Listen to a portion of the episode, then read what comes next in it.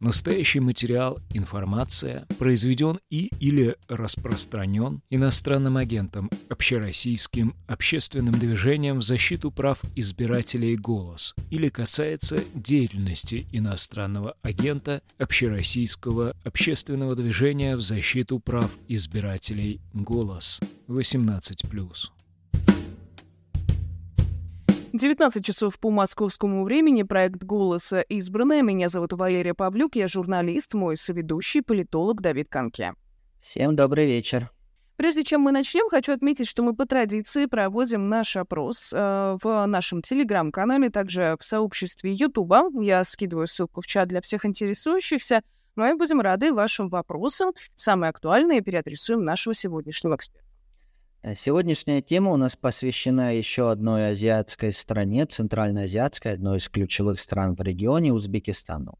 До этого мы делали эфир про выборы в Казахстане, делали эфир про выборы в Турции, а теперь пришел черед Узбекистану. Минувшее воскресенье там состоялись внеочередные очередные президентские выборы, на которых триумфально победил э, Шавкат Мерзиев, действующий президент, с результатом 87% мы решили поговорить о том, как проходят выборы в Узбекистане, о том, что из себя сейчас представляет современный узбекский политический режим и какое место Узбекистана в, э, на карте политического региона и мира. И Валерия, представляй, пожалуйста, наших гостей. Да, сегодня у нас в гостях научный сотрудник Берлинского центра Карнеги Тимур Умаров. Тимур, добрый вечер. Здравствуйте. Да, а также э, политолог-международник э, Рафаэль Сатаров. Рафаэль, добрый вечер. Здравствуйте. Спасибо большое, что согласились поучаствовать. Рад быть в вашей коллеги, студии. Коллеги, большое спасибо, что присоединились. И давайте с места в карьер. Прошедшие выборы 9 июня, что они значили для Узбекистана – и как вы, как наблюдатели, как эксперты, можете охарактеризовать, что в них было самого важного, интересного, значимого? Давайте, ну, не знаю, Тимур, начнем с вас. Хорошо. А, как для наблюдателя, а, наверное, эти выборы для меня были предсказуемыми, а, потому что, ну, а, понятное дело, что никаких сюрпризов. А, мы люди, которые наблюдаем за Узбекистаном уже не первый год, а, никаких сюрпризов мы не ждали. А, но а, самое удивительное, наверное, про эти выборы, а, можно сказать, а, является тот факт, что они а, прошли досрочно. И это не вполне соответствует традициям узбекского политического режима. Досрочные выборы до этого у нас проводились только однажды в 2016 году, когда первый президент Узбекистана Ислам Каримов умер и э, тут уже не было никакого другого выхода, а, кроме как проводить их а, досрочно. И поэтому, наверное, самая важная часть анализа выборов должна сосредотачиваться вокруг того, почему узбекский политический режим в нынешнем этапе решил проводить эти выборы заранее, да, за три года, три с половиной даже, и а, в каком состоянии находится атмосфера в а, администрации президента, как себя чувствует а, нынешний инкумбент, что подвигнуло, э, сподвигнуло их да, проводить эти выборы внеочередные. Хорошо. Тогда, прежде чем мы продолжим и все, собственно, эти вопросы затронем, Рафаэль, как бы вы оценили прошедшие выборы президента Узбекистана? А обратили ли вы внимание на то, что они досрочные, или это результат просто того, что вот конституционная реформа началась, как мода сейчас в последнее время стала? Ну да, это провластные обычно говорят, э, конституционные реформы, да, те, которые реальную вещь понимают, они никак не сомневаются и называют вещи своими именами, да, обнуление срока президента. А, ну, эти выборы были самыми серыми в истории, э, политической истории Узбекистана. А, никто ничего не ожидал, все все понимали. А, ну, э, почему, собственно говоря, приступили а, так а, к внеочередным президентским выборам? Тут здесь есть одна причина, это, конечно, соблюсти эти а, формальности после изменения Конституции а, и внесения поправок. А второй фактор — это условия, когда э, нету э, реальной оппозиции, то есть оппозицию, оппозиция, как всегда, организационно не, способна. И, и внешние факторы, когда э, во внешней политике никто э, особо не настроен антагонистически э, к режиму Мурзиёева, поэтому они воспользовались моментом. А почему три года они пожертвовали? Ну, когда у президента Мурзиёева перспектива стоит маячить до 2040 года правления, то привнести жертвы эти три с половиной года вообще не проблема. Это как бы uh, it's okay для них.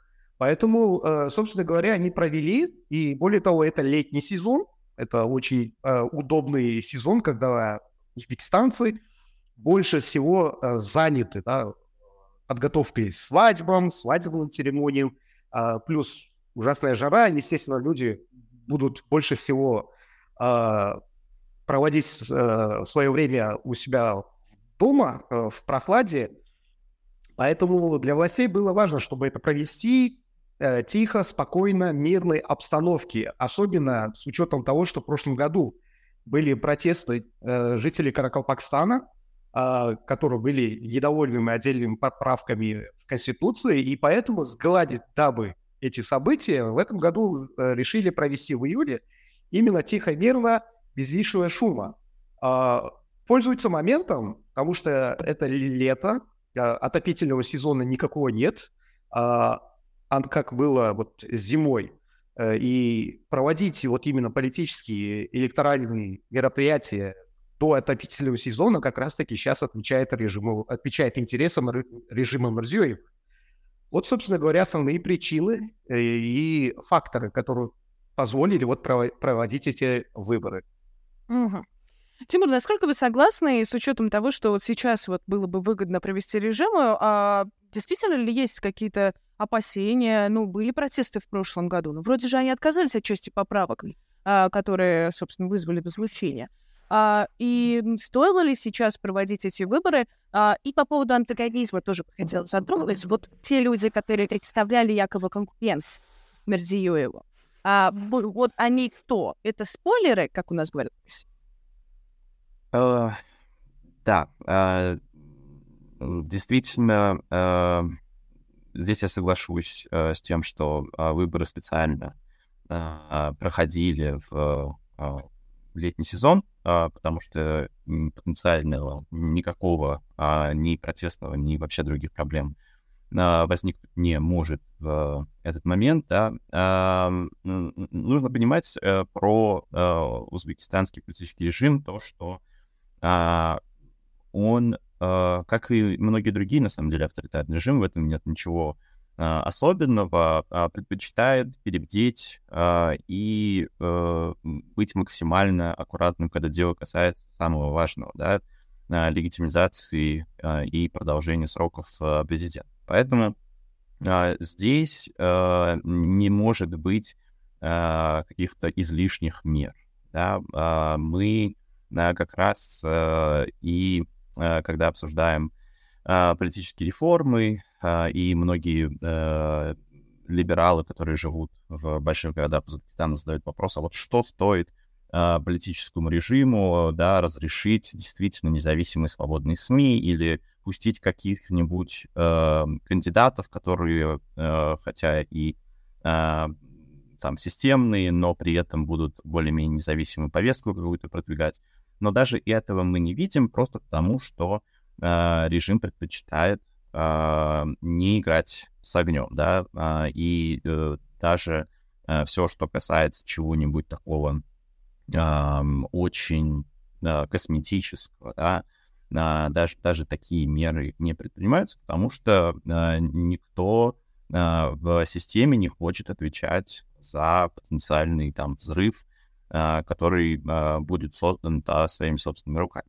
А, и всем понятно прекрасно, что все те кандидаты, которые у нас были оппозиционные, они а, были люди а, согласованные, и согласованные специально таким образом, чтобы они были э, ужасно скучными и блеклыми на фоне президента. Вся э, кампания была э, построена таким образом, что не было возможности провести каких-нибудь дебатов. Естественно, никто не критиковал деятельность инкумбента, никто не предлагал какое-то свое собственное видение да, или свою повестку. Это, это все было достаточно скучно. Да? И вы спросили про кандидатов. А, тут на самом деле э, и, и не важно, кем являются там Улугбек Инаятов или э, Хамзаев или Бахон Махмудова, да. Э, это, собственно, э, люди, которые баллотировались против э, от э, других парламентских партий. Просто надо понимать, что их никто не знает.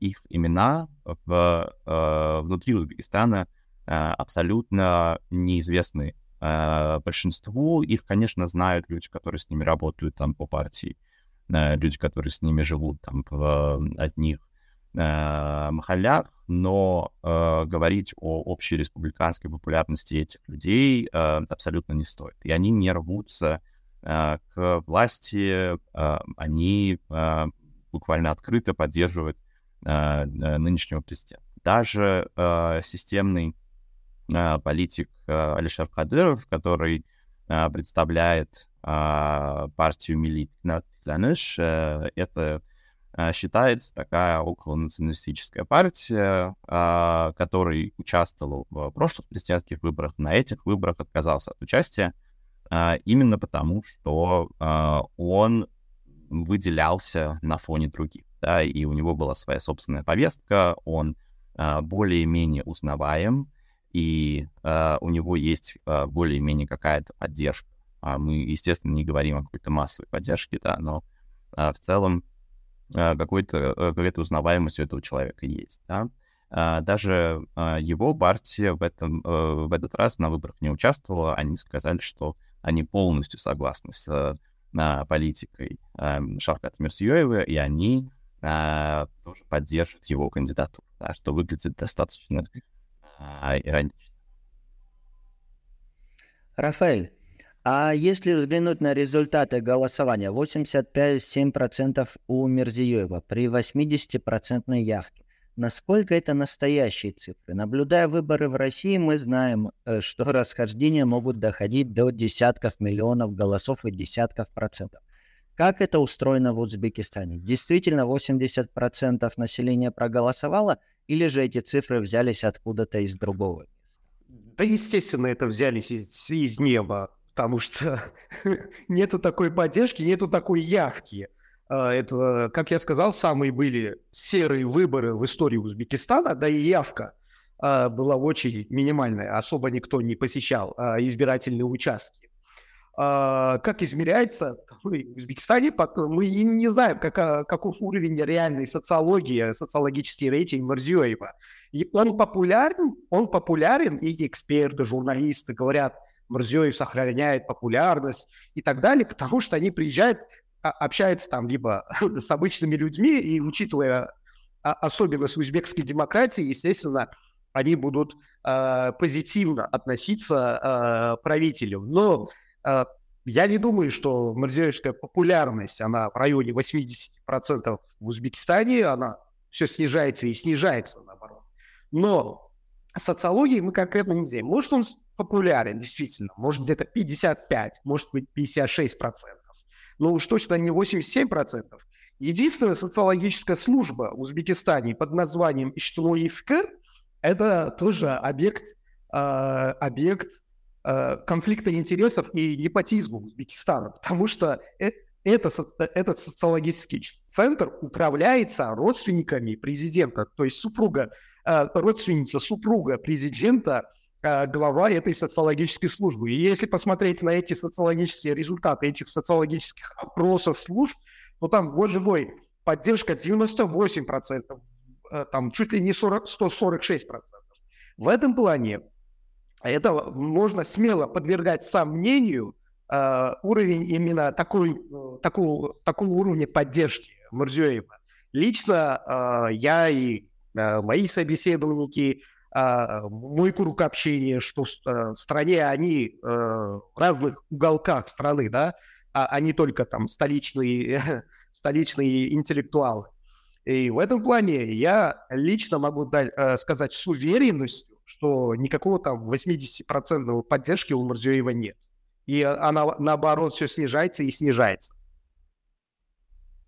А, Тимур, собственно, к вам такой же вопрос. А, согласны ли вы с тем, что снижается популярность Мерзиёева сейчас? А, фиксируете ли вы что-то подобное? Ну, просто по косвенным данным, конечно, специфическая история. Когда как раз начинает менять, вносить поправки в Конституцию, значит, обычно вот что-то вроде бы как идет не так. Отличный вопрос, но я боюсь, что никто не знает на это ответа.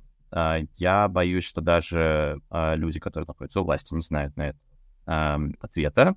Просто потому, что э, авторитарные режимы устроены таким образом, что опросы в них проводить не совсем удобно и, и, и даже, наверное, не совсем целесообразно. Да, объясню, что я имею в виду. Да, опросы, которые касаются именно поддержки действующей власти. Просто если, uh, условно, мы uh, даже э, проведем независимый опрос какой-нибудь организации, связанной с ООН, да, которые могут пустить на, на территорию Узбекистана и проведем что-то такое, и потом сравним а, эти результаты с а, там, результатами такого же опроса в а, развитых демократиях, мы увидим, что поддержка в авторитарных а, странах а, со стороны общества будет а, выше.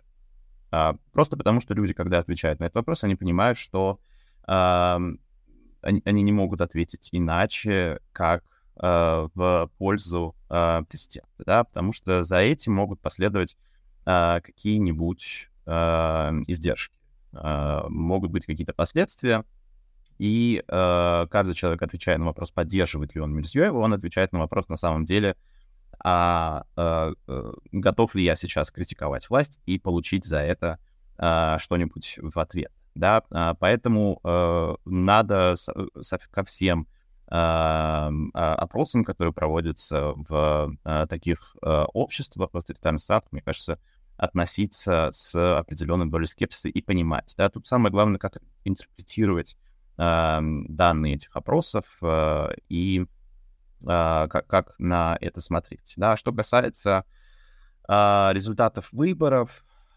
тут, тут тоже никто не знает, потому что в отличие от а, России, которая тоже авторитарное государство. А, но а, в Узбекистане даже на этом уровне не публикуются данные. У нас действительно такой информационный голод существует для исследователей, потому что мы просто не знаем данных по каждому участку. Вы можете себе представить, что вы в России проходили выборы, и вы не знали, не могли получить результаты за каждый участок. Хотя бы но такая ситуация не только в Узбекистане, и в Беларуси, например, не публикуют, в Казахстане аналогично. Да. А, в Узбекистане ЦИК публикует данные только а, общие. То есть, а, если вы зайдете на их сайт или там на соцсети а, Центральной избирательной комиссии, вы увидите прекрасную красивую карту нарисованную, да, с 12 областями, а, вилаятами и а, Республикой Казахстан, а, и, и все. А вот это все, что вы можете получить. А, единственное, там а, журналисты ходили как а, наблюдатели и собирали какие-то данные по отдельным участкам и набрали там 50 участков по городу Ташкенту. И вот это вот все, что у нас есть для каких-то исследований. То есть проследить какие-то статистические аномалии мы не можем, просто потому что этих данных нет. Может, их действительно э, нет, и все это рисует. Я на самом деле вообще не удивлюсь, если э, в Центральной избирательной комиссии э, это все потом, это, все даже не собирается с. Тимур, ну вот у нас из чата спрашивают, а как вообще устроена система избирательных комиссий в Узбекистане? Кто может входить в члены комиссии, кто их там номинирует? Партии, общественные организации, трудовые коллективы? Как это все происходит? И еще второй вопрос. А есть ли в Узбекистане что-то вроде наблюдательского сообщества или независимых журналистов, которые могут посмотреть, а как выборы проходят на избирательных участках? Окей, вы не видите цифры, но можно же, наверное, посмотреть, как люди голосуют на самом деле? Да, нет? Um, по порядку отвечу на ваш вопрос. Uh, первое. Uh, по поводу uh, того, как э, набираются э, ЦИКи. Это э, тоже примерно та же ситуация, как и в России, да, то есть партии номинируют каждый свою, свою, своего кандидата, да, можно через партию получить, собственно, должность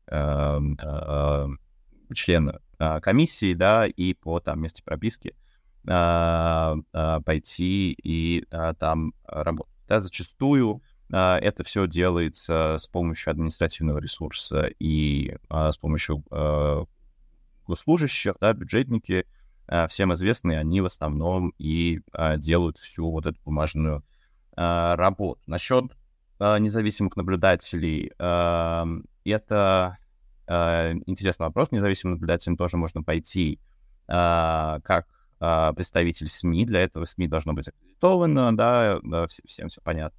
А, и а, вы должны предупредить заранее, в какой избирательный участок вы собираетесь, и там у вас, собственно, есть определенные ограничения.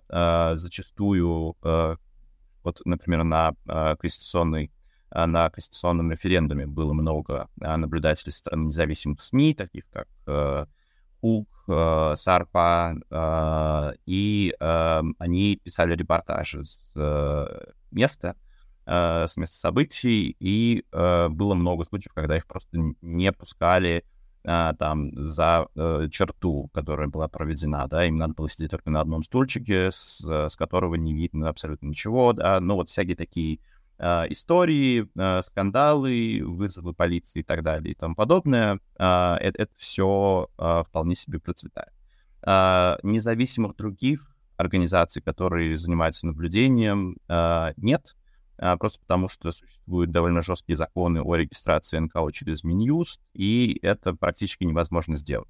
Много историй э, всяких э, НКО, которые пытались зарегистрироваться даже, ну, даже те, которые не связаны с, политики, с политикой или электоральными процессами, а, а например, там, помощи бездомным или а, помощи а, инвалидам. Да, их тоже не регистрировали там по 10-9 раз, а, и в итоге они все сдались. А, вот, вот, собственно, и все. Рафаэль, у меня к вам вопрос. А вот вы упоминали, что вот есть три года, которыми можно пожертвовать, да, в перспективе до сорокового года править. А зачем это Мерзиёеву? Он же вроде бы как поначалу, э, ну, если, поправьте меня, если ошибаюсь, вроде бы как был такой образ, что вот я не Карим, я другой. А вроде бы как по каримовски стопам, по каримовским стопам. Естественно. Uh, ну, это была необходимость, необходимая риторика, когда первый раз, да, когда при, придя к власти, он говорил, что он не Каримов и не будет продолжать его курс. А, и это была вынужденная да, акция или вынужденная политика а, а, для консолидации своей власти. А, но, в принципе, а, он остался наедине с теми же каримовскими лицами, да, так называемая омоложенная кадр, кадровая политика, они только занимают э, обслуживающий да, персонал. В основном э, те лица, на которых полагается Шавкат Мирзиёев, это все лица э, со времен Каримова и те, которые, допустим, Акмаль Саидов, Садык Сафаев, э, которые главным образом и на международном уровне, и во внутренней политике продвигали эти поправки мирзиёевские – они все из каримовского времени, и они обнуляли еще Каримова по несколько раз. Опыт, как говорится, на работу. А, во-вторых, а, он отличался, что трансформация Морзеева, она, конечно же, была наполнена там, риторическими месседжами, но, э, в принципе, э, единственное его отличие от Каримова – это то, что он отказался от лозунга «олигархов не будет». Если раньше Каримов открыто говорил, и пытался нивелировать влияние олигархов, то сегодня э, Мурзиёев и его элиты э, составляет, представляют из себя неофеодальных олигархов, да, э, и олигархи сегодня и власть, э, они назначают своих братьев, сестер э, в администрацию президента, в кабинет министров и так далее, и эти лица, родственники обслуживают бизнес-интересы уже своих родственников. Сам Мурзиёев уже фактически э, превратил э, страну в семейное правление. Это можно сравнить э, с Аддамовским Ираком, когда зятья его, сыновья, дочери занимали выс- высокие административные должности в силовом блоке, э, в администрации его президента, в партии БАС э, и в нацгвардии Ирака Фидаин. Э, и у Мирзиёева точно тоже. Точно-точно такая же ситуация, как с Саддамовским Ираком, когда его э, многочисленные семейные круги, э, скажем, заминские или тикритские, да, узбекские тикритские э, семейные кланы, они фактически уже э, де-факто занимают руководящие должности внутри МВД, в Центральном банке, э, в министерствах, там, в МИДе э, в, и в других отраслях. То есть там, где приносят прибыли, там уже э, давным-давно сидят родственники президента. И он фактически трансформировал страну в более такое семейное, э, семейное правление, семейный подряд, закрытое акционерное общество Узбекистан. Э, и предлагает обществу какие-то там непонятные месседжи. Э, и в этом, э, в этом отношении он трансформировался в такого типа руководителя, когда главная его опора – это родственники, силовики и олигархи. А общество уже не является для него приоритетом. Рафаэль, ну вот если мы посмотрим на международную оценку политических процессов в Узбекистане, то здесь с вами многие не согласятся. Например, в 2021 году комиссар ООН по правам человека отмечал позитивные изменения в области прав человека в стране. Многие хвалят узбекские экономические реформы, то, что страна становится более открытой, что появляется приток иностранных инвестиций и иностранные туристы стали ехать в Узбекистан. Так как вы оцените, все эти реформы являются лишь ширмой или действительно в Узбекистане происходят тектонические процессы? Ну, эти песни про экономические реформы, это, я не знаю, кто поет, но э, фактически, если посмотреть на так называемые экономические реформы, действительно, в Узбекистане э, на сегодняшний день главные пропагандисты, такие, которые э, рационализируют этот режим, это являются предприниматели, предпринимательский слой и инвесторы. Ну, люди торговли, для них э, любая власть святая, но если посмотреть на конкретно его деятельность, Мурзиёев так и не избавил от чиновнического или сил, силового произвола среднего малого бизнеса.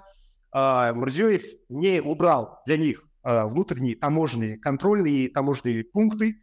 Мурзиёевское руководство не предоставило им бесперебойный доступ э, к электроэнергии, к энергоресурсам, то есть газу, свету. Э, Мурзиёев так и не избавил их от э, ужасных да, условий по экспорту своих товаров.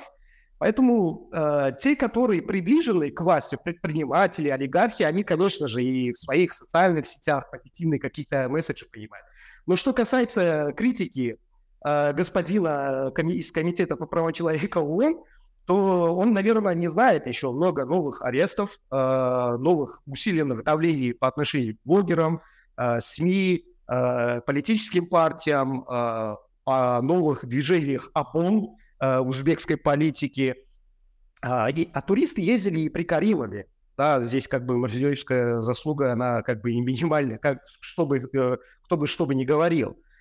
Туристы к нам ездили всегда. И единственное, может быть, облегченность – это визовые процедуры.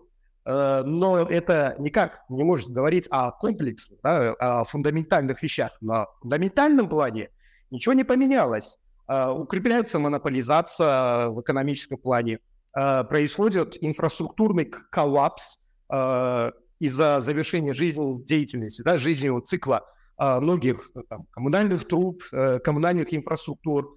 И Умарзиёев так и не завершил свои домашние задачи.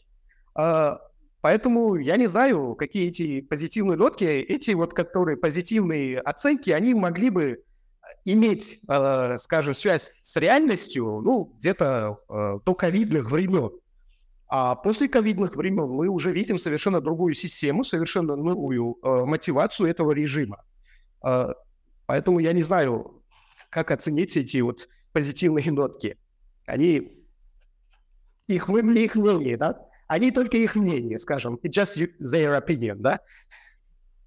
А, Тимур, хотелось бы услышать вас. А вы согласны с такой оценкой? Тоже очень скептически относитесь к позитивным оценкам реформы, собственно, Мерзиева?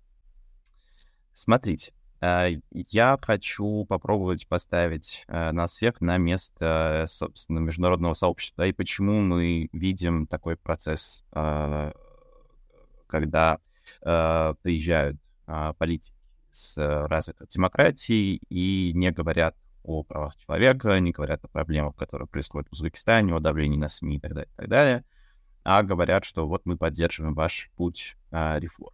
А, для международного сообщества, особенно если мы говорим про а, страны Европы или про США, а, стало понятно за вот эти три десятка лет э, существования отношений между ними и странами Центральной Азии, что а, вот эта политика, когда вы тыкаете каждый раз э, в а, недоделанное домашнее задание, да, как сказал Рафаэль, а, это не приводит ни к чему хорошему, да, а наоборот отталкивает эти страны а, от а, Запада и а, еще ближе а, сближает с другими авторитарными странами, которые кажутся больше влиятельнее и э, по соседству, да, собственно, Россия и Китай. А, поэтому а, сейчас а, абсолютно все страны довольно прагматично смотрят на Центральную Азию, среди э, которых выделяется Узбекистан и, и, и Казахстан. Да, остальные страны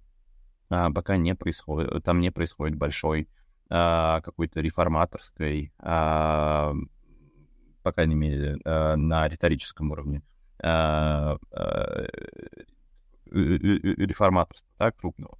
А, собственно, а, странам Запада, получается, а, они как бы вот в такой вот э, странной ситуации, когда критика может отдалить страны Центральной Азии от них, а любое положительное заявление по поводу происходящих реформ, оно оставляет как бы пространство для присутствия хотя бы, да, если не для влияния.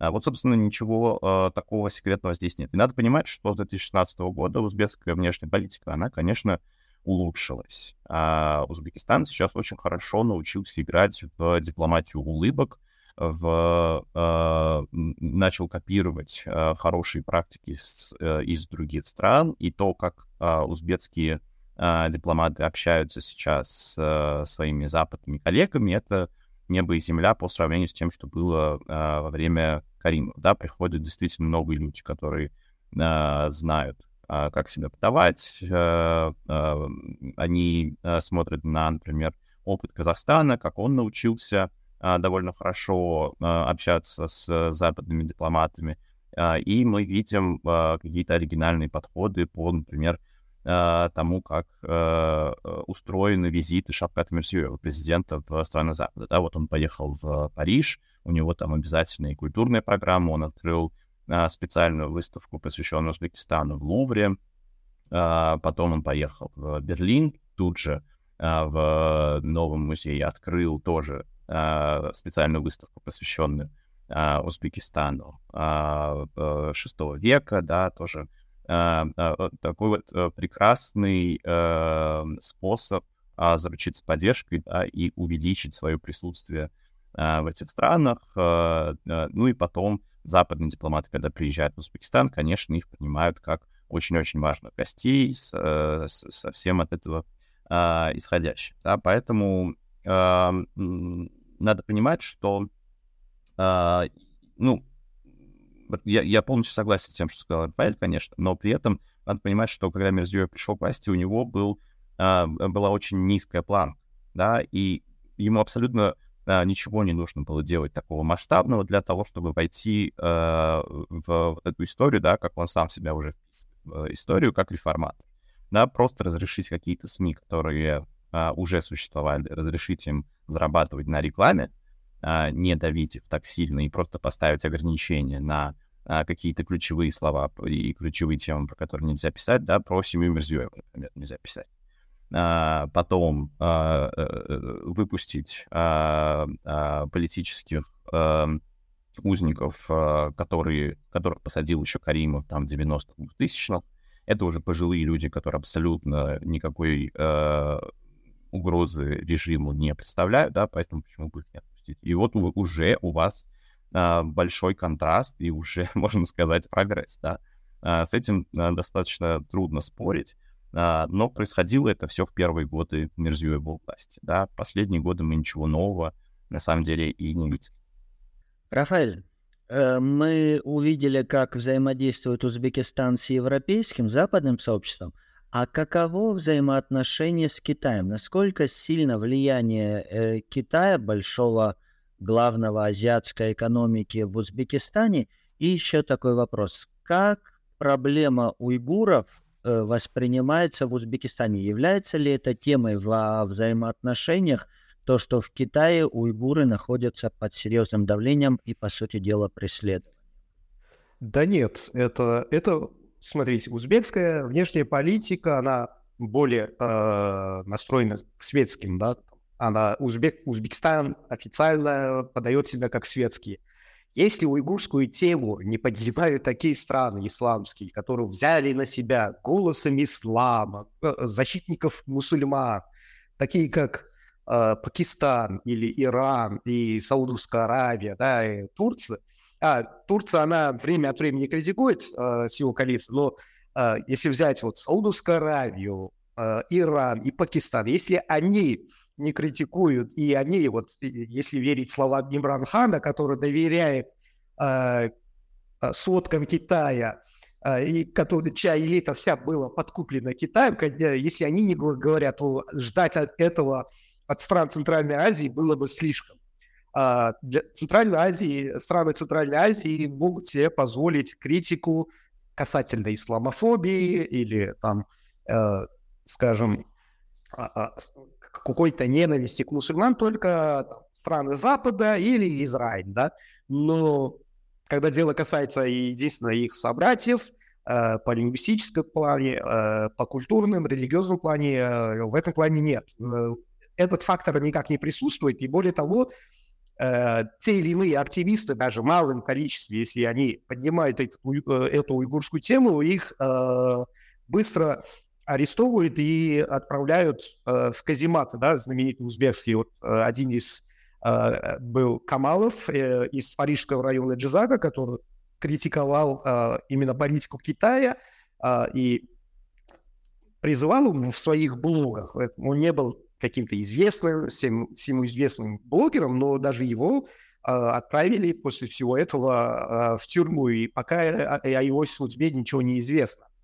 А, что касается внешней политики, то она до сих пор продолжается э, в пресловутых руслах э, многовекторности э, и разноудаленном типа пространстве.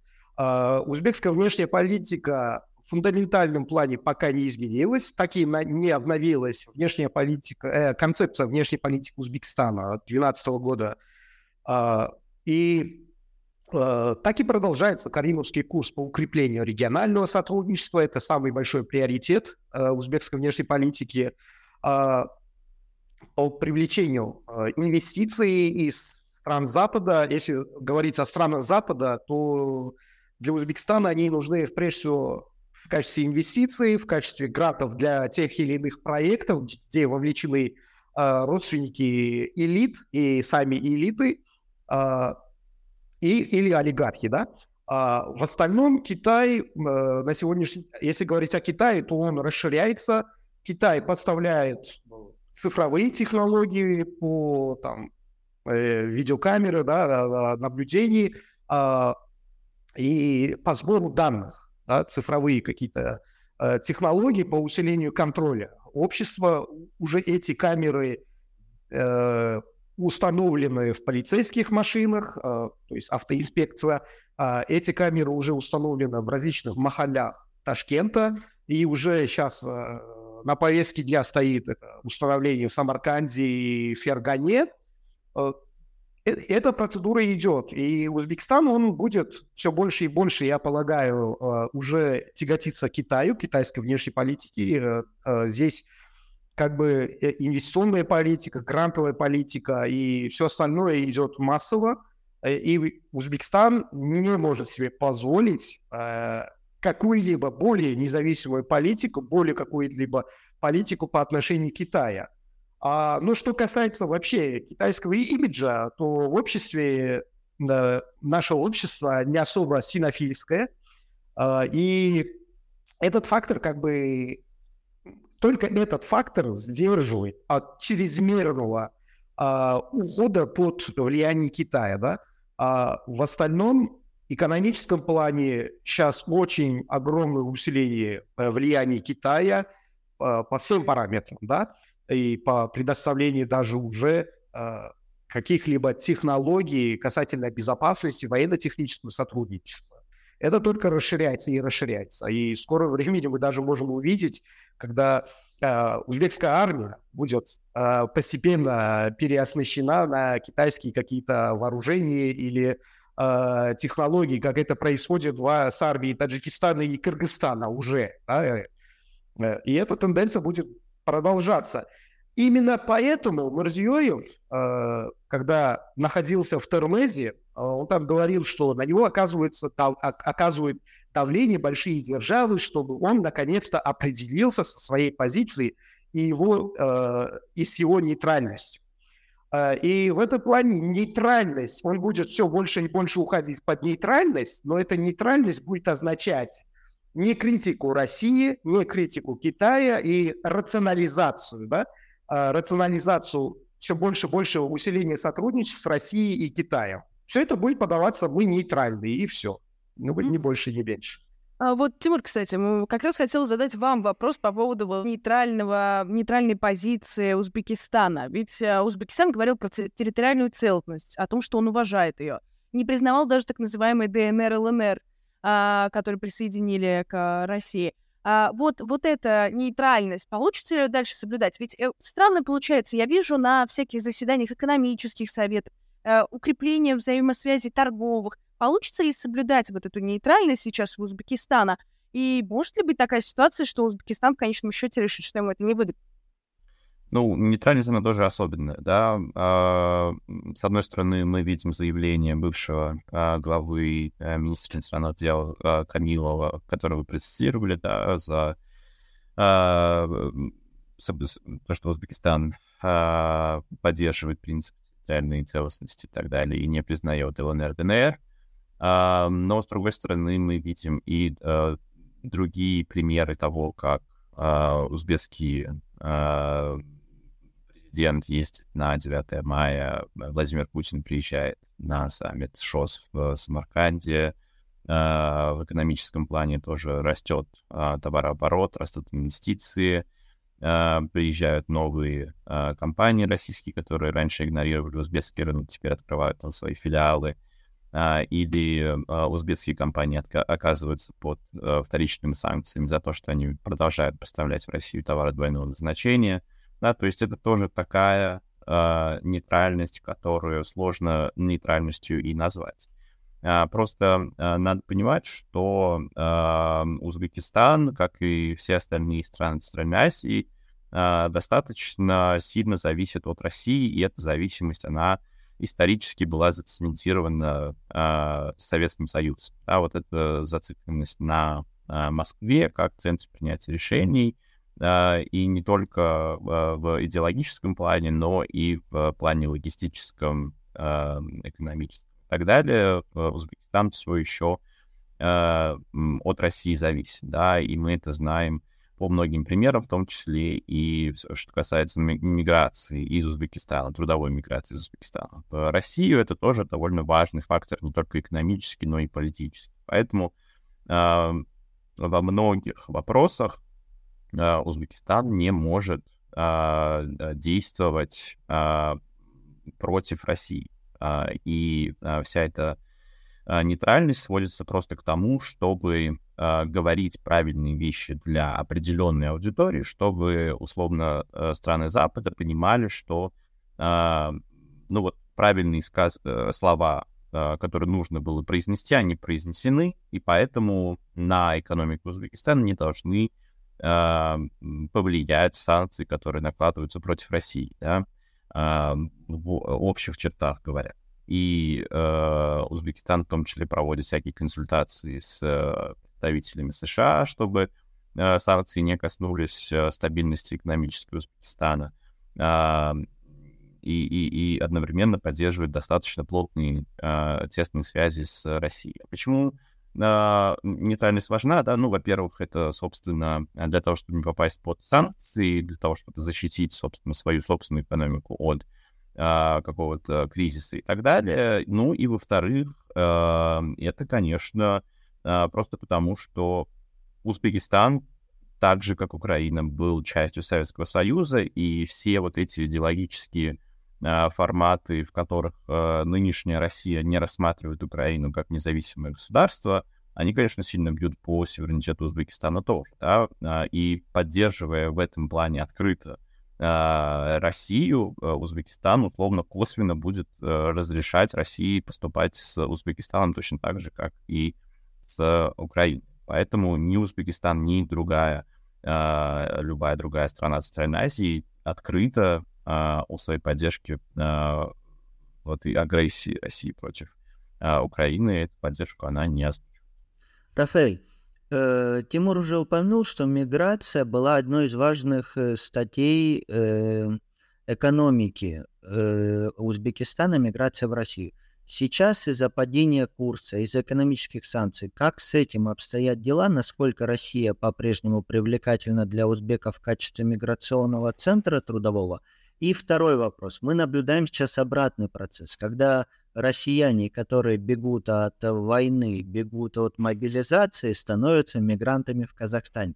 Как это воспринимается мигрантами в Узбекистане, и как это воспринимается узбекским обществом, и нет ли в этом такой исторической иронии? Как считаете? Не, ирония, безусловно, имеется, как же без этого. Но э, что касается э, трудовой миграции, действительно, э, трудовая миграция играла и продолжает играть существенный фактор в узбекской экономике, в уровне повышения ВВП. И несмотря на международные санкции, не, несмотря на международную изоляцию России, все равно э, количество мигрантов, оно не, увеличивается, не уменьшается. Э, и продолжают туда ездить и кыргызы, и узбеки, и таджики – Э, в том числе и казахстанцы тоже, э, об этом почему-то не говорят, но э, как раз-таки много и казахских трудовых мигрантов в России. Почему-то сложилось мнение, да, долгое время такое, что трудовая миграция это только вот Таджикистан, Узбекистан и Кыргызстан. А на сегодняшний день мы дошли до уровня, когда все страны Центральной Азии, они так или иначе уже поставляют трудовые ресурсы в Россию. А, и несмотря на это, трудовые, трудовая миграция продолжается, и спрос на них э, до сих пор сохраняется в России. Но при этом, э, прошу прощения, но при этом э, в последнее время происходят э, э, немного негативные вещи, которые влияют очень э, негативно на именно этот фактор. Э, Россия, э, российские силовики устраивают в последнее время регулярные рейды это и студенческие общежития, а, их избивают, а, чтобы понять, да, уровень, а, допустим, если в Америке кто-то пришел и избил бы, да, там, студентов из Мексики, из Ирака, из Египта в студенческом общежитии где-нибудь, то в Америке как минимум половина да, СМИ, неправительственных организаций, церкви подняли шум. Подняли бы шум, Нью-Йорк Таймс об этом написал бы, да, об этой проблеме гудели бы все. А в России, к сожалению, да, там, э, регулярное избиение студентов из, из государств Центральной Азии происходит, и хоть бы хны, да, даже те, которые как прогрессивные, со всего хорошего против всего плохого, даже у них чего-то нету солидаризирующей позиции с этим э, нарушением прав э, студентов и трудовых мигрантов. Сегодня были, было, были уже силовики нагрянули в мечеть, э, и всех э, повязали на пол, Э, устраиваются рейды в кафе, здесь прослеживается некий месседж, чтобы Таджикистан либо Узбекистан не то ли не рыпались лишний раз э, против Кремля, И, ну, это какой-нибудь, какой-то месседж передается. Более того, внутри российского общества это сохраняется, э, очень такие, скажем, э, шовинистические, негативные отношения к выходцам из Центральной Азии. И неважно, как, на каком уровне они находятся, да, там, даже если они ассимилированы и действительно вошли в культурное пространство и интеллектуальное пространство, все равно против них используются, как это, racial slurs, да, э, все эти слова негативные. Э, об этом и говорила вот певица Манижа, об этом говорила и певица Наргиз, которые добились колоссальных успехов и были ассимилированы э, в российское общество, российское образовательное и культурное пространство. И тем не менее, даже это не помогло им от каких-то шовинистических э, нападений. И э, Почему? Э, тем не несмотря на такие шовинистические, да, там, э, какие-то э, ксенофобские нападения, мигранты продолжают ехать в Россию. Здесь, как говорят на Западе, climate change, социальная инфраструктура, она коллапсирует в странах Центральной Азии, сокращается орошаемость земель, сокращаются водные ресурсы, но при этом демография растет. И это и они как бы либо едут уже в крупные города в Центральной Азии, э, в странах Центральной, в Казахстан, э, в Ташкент, э, либо еще куда-то, либо уже в Россию. И в России, естественно, в связи с демократическим кризисом, в связи там, с сокращением трудовых ресурсов, конечно же, на них сохраняется спрос. А что касается релакантов, которых там, называют, и Э, тех, которые э, бежали от мобилизации и от всего остального, э, я имею в виду граждане России в странах Центральной Азии, конечно же, ирония по отношению к ним присутствует, но в странах Центральной Азии против, не, против них нету какого-то негативного настроя, да, а не происходит там какая-то дискриминация во время там аренды жилья, да, никто не говорит, что не сдаем, не, не сдаем славянам. А, но э, люди все понимают. Я, я полагаю, что российское общество наконец-то поняло, что сохранение безвизового режима со странами Центральной Азии это не только да, односторонняя игра, не только от этого выгоду получают э, граждане Центральной Азии. От этого в том числе и получают выгоду и граждане Российской Федерации, особенно э, когда у них есть вот уже возможность, как, э, переезжая да, в, странах, э, в страны Евразийского союза, а, и они понимают даже именно позитивные какие-либо стороны. Но, э, тем не менее, не, без иронии никак. Есть, присутствуют, но я не думаю, что они эти иронические оценки по отношению к российским релакантам занимают монопольное такое мейнстримное положение в общественном пространстве. Тимур, может быть, вам есть что добавить по поводу вот особенно трудовой миграции в Россию и, может быть, по поводу релакантов? Да, по поводу трудовой миграции, э, э, я отчасти соглашусь с Рафаэлем, но э, также хочу добавить, что, конечно, основной э, фактор того, что трудовые мигранты все еще едут в Россию, это э, э, просто то, что это самый удобный вариант. Да, э, это и э, э, за 30 лет существования а, России и Узбекистана в независимом формате а, уже проработанная такая а, проработанное направление, да, у всех людей есть знакомые родственники, которые этим уже занимались, и э, в целом никакой с этой точки зрения проблемы нет. И сейчас то, что мы наблюдаем, это на самом деле восстановительный эффект после пандемии, э, когда э, приток мигрантов сократился, но э, продолжает каждый год расти, и в этом году он тоже растет. В прошлом году, в первом квартале, поток мигрантов из Узбекистана в Россию побил шестилетний рекорд. Ну, э, происходит в том числе потому, что российский рубль все-таки не так сильно упал, как казалось, э, он упадет. Да, многие говорили, что вот в два раза, да, но ничего такого э, не произошло. Ну и потом существуют все другие а, варианты отправлять деньги помимо переводов через SWIFT.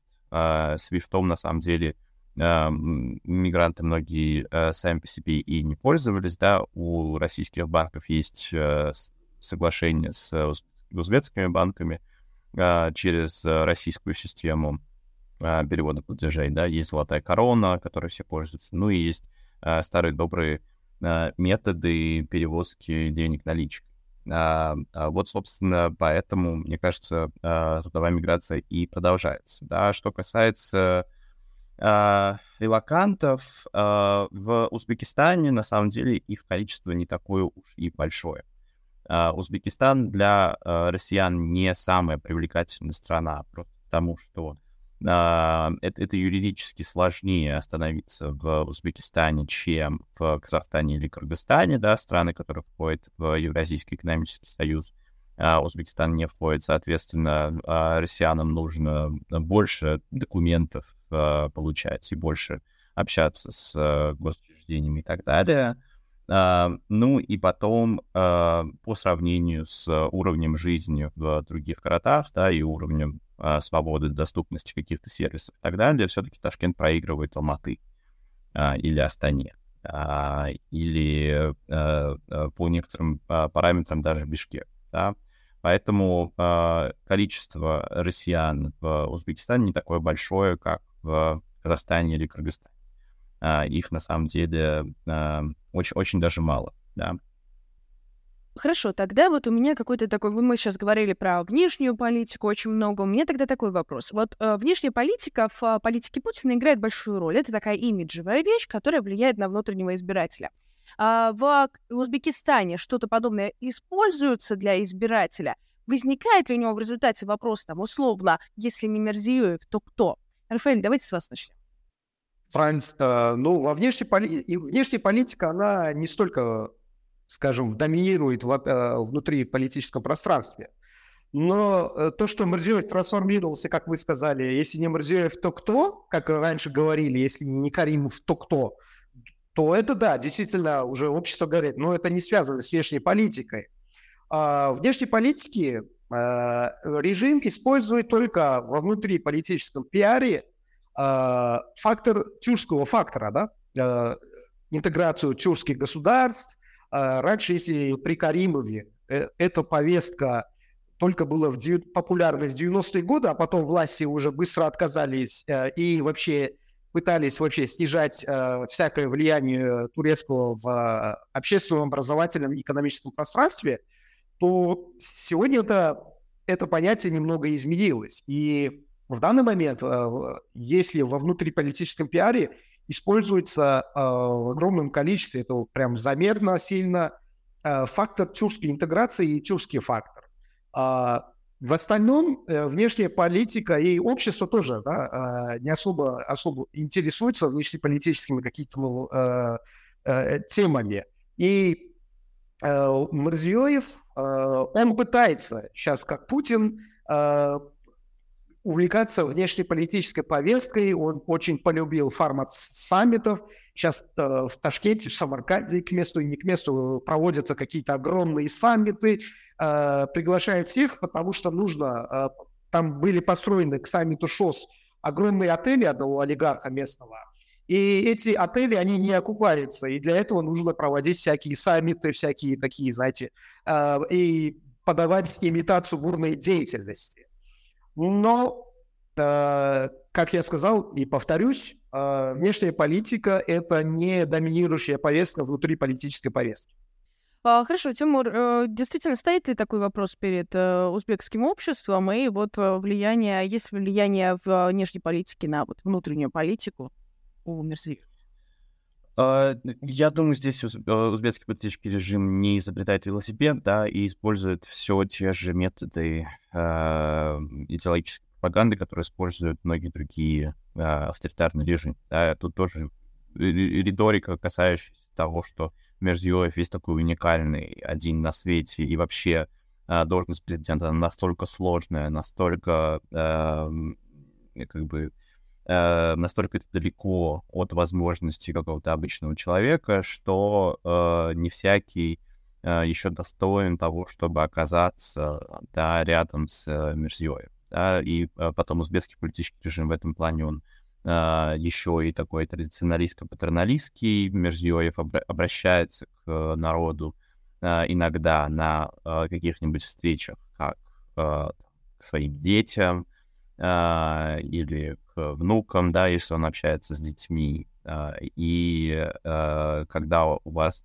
э, в государственных СМИ транслируется э, такой э, идеологический момент, да, очень-очень сложно здесь воспринимать президента как человека, которого можно переизбрать, да, так же, как невозможно а, выбрать э, отца или деда, а также невозможно избрать президента, получается. А внешний фактор тоже, здесь соглашусь с Рафаэлем, он намного меньше влияет на то, как власть общается со своим обществом, да, зачастую, конечно, обществу, надо понимать, в Узбекистане достаточно все равно, что происходит во внешней политике да, а, у нас а, достаточно высокий уровень бедности, а, у нас не такой а, а,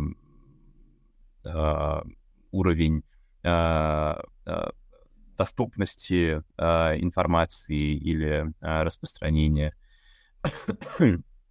а, какого-то интереса среди а, общества к а, большим процессам, которые происходят в мире, да, и поэтому а, самый главный а, сам, самый главный как бы э, ряд вопросов, которые обсуждает власть с обществом, это, конечно, цены, это там школы, здравоохранение, что-то, что касается каждого человека лично, да, что вот прямо вот близко к рубахе. А внешняя политика иногда подается там для какой-нибудь аудитории условно а, молод... молодой интеллигенции, да, или студентов больших городов. Для них это подается вот как, посмотрите, Узбекистан это тоже не просто страна, не одна из стран Центральной Азии, а лидирующая страна Центральной Азии. Мы первые здесь начали проводить реформы, а, с нами все общаются, мы самая вообще-то большая страна по населению, с нами все считаются, а, и вы вот должны гордиться тем, что а, вам повезло родиться в такой стране. Тимур, мне очень понравился ваш образ, что президента как дедушку не выбирают. А хорошо, а есть ли какие-то точки роста, что-то в гражданском обществе или в узбекском политическом классе, системная, несистемная оппозиция, что-то, что у вас вызывает надежды на будущее, что-то, в чем вы видите раст, будущие ростки, что-то, что может э, способствовать более современному, более демократичному развитию Узбекистана на ближайший год. Не знаю, Тимур, Рафаэль, кто первый хочет? Мне кажется, Рафаэль будет здесь более пессимистичный, чем я, поэтому я начну с оптимистичной ноты. А, смотрите, в ближайшие годы, конечно, нет. А, мне кажется, мало у кого есть а, какие-то надежды на действительно структурные а, большие перемены в Узбекистане. Просто потому, что не существует оппозиции, не существует гражданского общества. И оно полностью зачищено за те три десятка лет, в рамках которых существует авторитарный политический режим в Узбекистане. Ничего этого не удалось сохранить, да, и, и просто переменам неоткуда взяться. И учитывая а, что э, нынешняя власть, э, ну, по крайней мере, э, извне э, система выглядит достаточно устойчивой. Мне кажется, сейчас Рафаэль с, с этим не согласится. А, но, как мне кажется, никаких потенциалов для раскола элит нет. А, силовики а, более-менее накормлены и лояльны а, действующему политическому режиму, да, и а, нет никаких поводов говорить о том, что есть какие-то риски а, для того, чтобы этот режим а, каким-то образом пошатнулся. Да, есть большие риски со стороны общества. Общество становится все более и более протестным. А, и это чисто статистически видно. Если открыть сайт, например, есть такая организация Oxus Society, они собирают статистику протестов по каждой из стран Центральной Азии, мы там видим, что а, с каждым годом, с 2018 года, количество протестов растет. Это, это что-то необычное для э, Узбекистана. Тут совпадают несколько разных причин, в которые я не буду углубляться, но факт остается фактом. Да, власть достаточно устойчивого общества становится все более и более протестным. Это нам говорит о том, что не будут перемены, э, а будет, э, скорее всего, такая игра в э, реакцию и какое-то условное там ублажение общества. Да? А, с одной стороны, будут делать, какие, продолжать какие-то реформы для того, чтобы уровень жизни в обществе был на каком-то более-менее стабильном уровне. С другой стороны, будут реагировать на какие-то взрывы и так далее. Но если мы говорим про что-то долгосрочное, тут я, конечно, надеюсь, что когда-нибудь у нас э, э, нынешний президент э, устанет от занимающих его голову проблем и горы ответственности, которые лежит на его плечах. Его семья не сможет воспользоваться моментом для того, чтобы красиво и плавно принять на себя режим, да, и мы увидим какую-нибудь щель, э, которая откроется в э, узбекской политической системе, в которую можно будет войти. Но э, сможет ли гражданское общество или какие-нибудь другие независимые политики воспользоваться этим моментом, это, конечно, большой вопрос. Но я э, думаю, что шансы будут э, в далеком будущем. Ну, знаете, у Булата Акуджавы был, были такие строчки. Римская империя времени упадка сохранялась сохраняла видимость полного порядка. Цезарь был на месте, соратники рядом. Жизнь была прекрасной, судя по докладам. По эти строчки можно говорить о нынешней узбекской элите. Но действительно, когда э, приезжают э, иностранные гости, э, эксперты, э, посещают тот или иной регион и знакомятся с тем, что э, с, э, оппозиции никакой нет, она организационно не способна, у них действительно э, складывается впечатление, все типа э, элиты консолидированные, э, нет никакой повестки, которая могло бы да, подвергнуть э, сомнению легитимности. Uh, но для меня, uh, мне кажется, больше всего Мурзиев напоминает последнего шаха Ирана или Мухаммеда Дауда, афганского руководителя до коммунистического переворота. Мурзиев, как и они, пытались, пытался проводить реформы, э, и изменений не исходя из актуальности и необходимости, а с целью продолжения, э, сохранения многолетнего своего правления. Да? Э, и во-вторых, э, он э, категорически, да, э, так же как Шах, э, Шах Ирана или как Мухаммед Дауд, абсолютно не рассматривает серьезно растущее недовольство в обществе, да, растущие проблемы э, в инфраструктурах, э, в водоснабжениях и так далее. И я полагаю, что если этот курс э, будет укрепляться, то есть никакого коллапса не произойдет, то он трансформируется наподобие иракского э, режима Саддама Хусейна. Да? А, и будет такое олигархическое семейное правление, и это будет династийно передаваться детям, и э, дети элиты уже будут э, учить нас, как надо родину любить. Либо э, я не верю, что какие-то будут протесты с продемократическими какими-то лозунгами. Прежде всего, это будет, наверное, я полагаю, что бунт э, социального характера. Да? А, к чему это приведет, это а, пока непонятно, но я пока думаю, что вариация пока примерно историческая да, если с аналогией будем говорить, то наподобие конституционной революции в Иране 1904-1905 годов. Да, мы еще э, на грани грядущих больших изменений в странах Центральной Азии. Э, пока, может быть, э, это не особо видно, но э, легитимность этих правящих элит, оно все будет, будет под, подвергаться эрозии. В этом я лично никак не сомневаюсь. Спасибо большое, что сегодня согласились поговорить с нами. А, сегодня разобрали так в общих чертах Казах... Узбекистан, простите, мы очень много аналогий делали, я так а, разобрали Узбекистан, и я надеюсь, еще будет повод вернуться. Надеюсь, позитивные поводы поговорить. А, я напомню, что у нас сегодня в гостях были политолог Рафаэль Сатаров и научный сотрудник Берлинского центра Карнеги Тимур Умаров. Спасибо вам. Спасибо. Спасибо. Ну, а нам с тобой, остается только резюмировать. Да, ты не зря сегодня, да не только ты, я тоже несколько раз путали Узбекистан с Казахстаном, потому что у меня было во многом дежавю от нашего эфира, который мы проводили про выборы в Казахстане. Очень схожая политическая ситуация, многие вещи перекликаются. И действительно, процессы в странах Центральной Азии происходят интересные, важные, и за ними тоже надо следить. Конечно, немного грустновато слушать оценку выборов и вот такое вот резюме, что президенты не выбирают, потому что он дедушка. Хочется с этим, конечно же, спорить, но имеем, что имеем. А я напомню, что мы проводили опросы в нашей группе, э, в нашем сообществе в Телеграме. Мы спросили у вас, а, готовы ли вы пожертвовать демократическими свободами ради экономического благополучия и безопасности. 75% а, в Телеграме ответили нет, а в Ютубе 93% от, ответили нет. Спасибо большое всем, кто поучаствовал. Подожди, то есть как каждый четвертый пользователь Телеграма голоса готов обменять свободу на колбасу. Так и запишем. Спасибо большое, что поучаствовали в вопросе. Мы вас с каждым эфиром чуточку лучше узнаем. А, спасибо всем, кто писал комментарии. Мы за всем следили, старались задавать вопросы и как-то вводить их в тему.